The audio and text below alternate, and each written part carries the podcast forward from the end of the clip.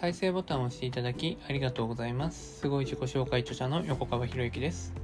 このチャンネルは何者でもない人が人も仕事もお金も引き寄せる何者かに変わるための魅力のヒントをお届けしています。今回のヒントは損切りラインはいつっていうね、まあ、メールセミナーでね質問をいただいているんですけれども、まあ、結果が出るまで継続したらいいよっていうふうにね、まあ、僕は言うんですけれども、やっぱりね結果が出ないことをずっと続けられるかって言われたらそれもなかなか難しい。じゃあやめるタイミングっていつなのかっていうのをあらかじめ設定しておく必要があるんですよね、本当はね。例えば株式とかでね、株式投資する時々だったら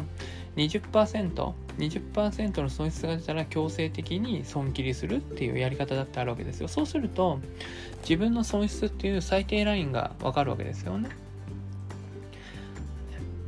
まあ、もちろんそのね時のな時の流れっていうかね景気の流れもあるからね にじゅっパーセント 切ったらまたすぐ回復するなんてこともあるんですけど、それをずっとやっていたら損がどんどんどんどん増えてくるんですよ、実はね。だから損切りラインをあらかじめ決めておくっていうまあそういう話なんですけど、じゃあ物事に対してはどういう損切りラインを作るのかっていう話ですね。いただいた質問はこれです。結果が出るまで継続するとありますが、物事には適性があり、芽が出そうなこと、見込みがないことがあると考えています。横川さんはこれで無理ならやめる損切りラインを決めておられますかということなんですけど、まずやったことないことに対しては、やったことないことに対してで新しく取り組むわけですよね。で、やったことないのに、やったことないことに取り組んで、いちねんで結果出たらすごいと思いません？例えばあなたがテニスを始めたとしてね、テニスやってないとしてテニスを始めたとしてね、いちねんで市民大会優勝するって目標を立てて、まあおそらくいちねんで優勝なんて難しいと思うんですよ。あの初心者レベルとか初心者限定大会とかじゃなければね。とすると目標と現実のギャップがあまり遠すぎてしまってなんだってなってやめてしまう可能性が高くなるわけですよ。だからまずは新しいことを始めたんだったら得たい成果を明確に決めておくことなんですよね。もちろん大きなね、えー、最終的にそういう市民大会、テニスの例だったら市民大会優勝とか全国大会出場みたいなものを立ててもいいんですけど、でもそこに行き着くまでにはやっぱりいろんなステップがあるわけじゃないですか。ステップがある。で、そのいろんなステップを踏んででもその目標にたどり着きたいのかどうかっていうところを考えてほしいんですよね。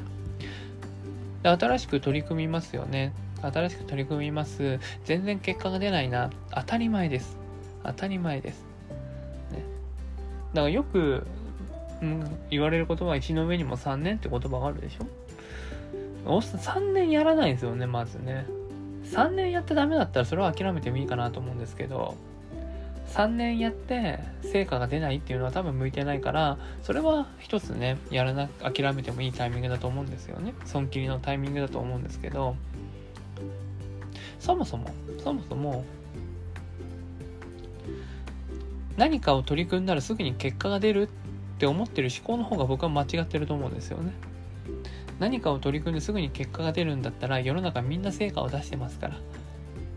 そして間違っちゃいけないのが、世の中にあるいろんな教材とかいろんなセミナーはすぐに結果が出ますよっていうのを訴えるわけですよ。なんでか、結果出ないからですよ。みんなみんな結果が出ないからすぐ結果を求めるんですよ。もう結果が出ないことに対結果が出ない自分に対してね諦めたくないんですよ、やっぱりみんな。みんな諦めたくないんだけど、だけどやっぱり手っ取り早くて結果が欲しい。なんでか、結果の出ない自分に耐えられないんですよね。結果の出ない自分に耐えられない。だ向いてる向いてないって多分ね、あるね、あのー、思うかもしれないですけど、例えばじゃあ僕がね、こういう情報発信をしてる、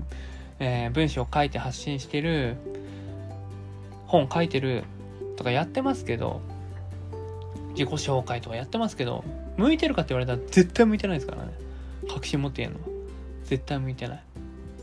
じゃあなんで向いてないことをやったのかっていう話ですよ。向いてないからやってるんですよ。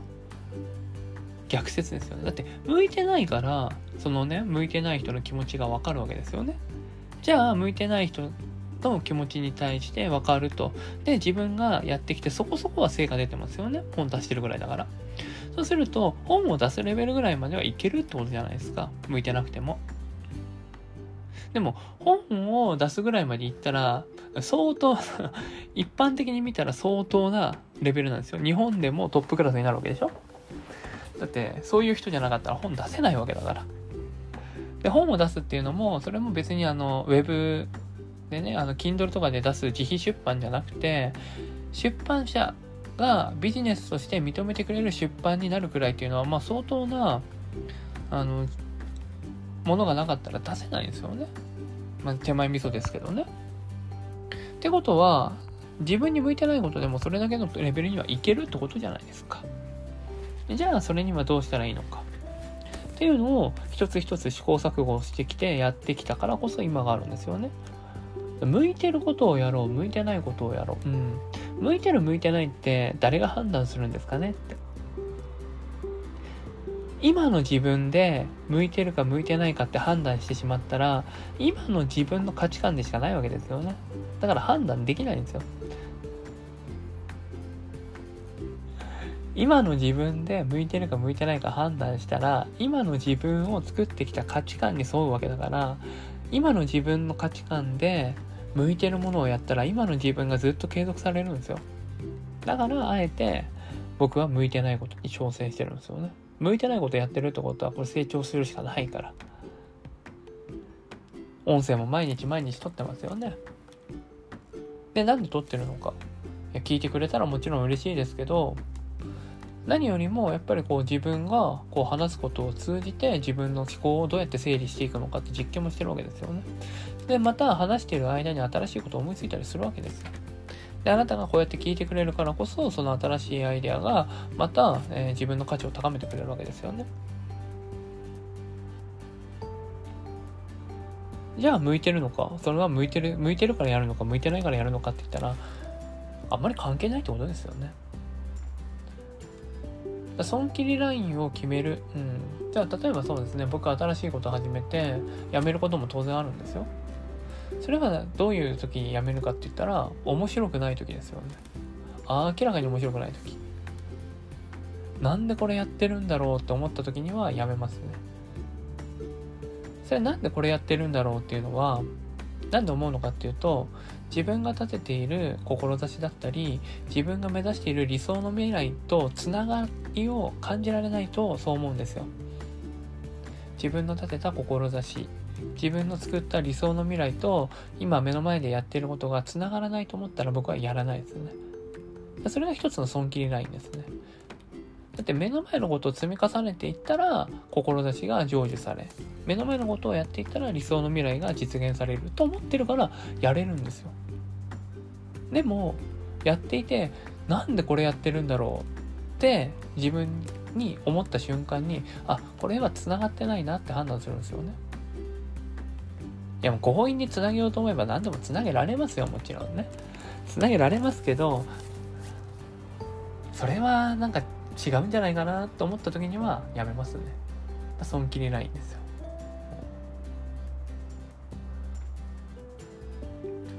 そうですね、無理ならやめる損切りライン、うん、多分やりたいかやりたくないかになるんですよね、最終的にはね。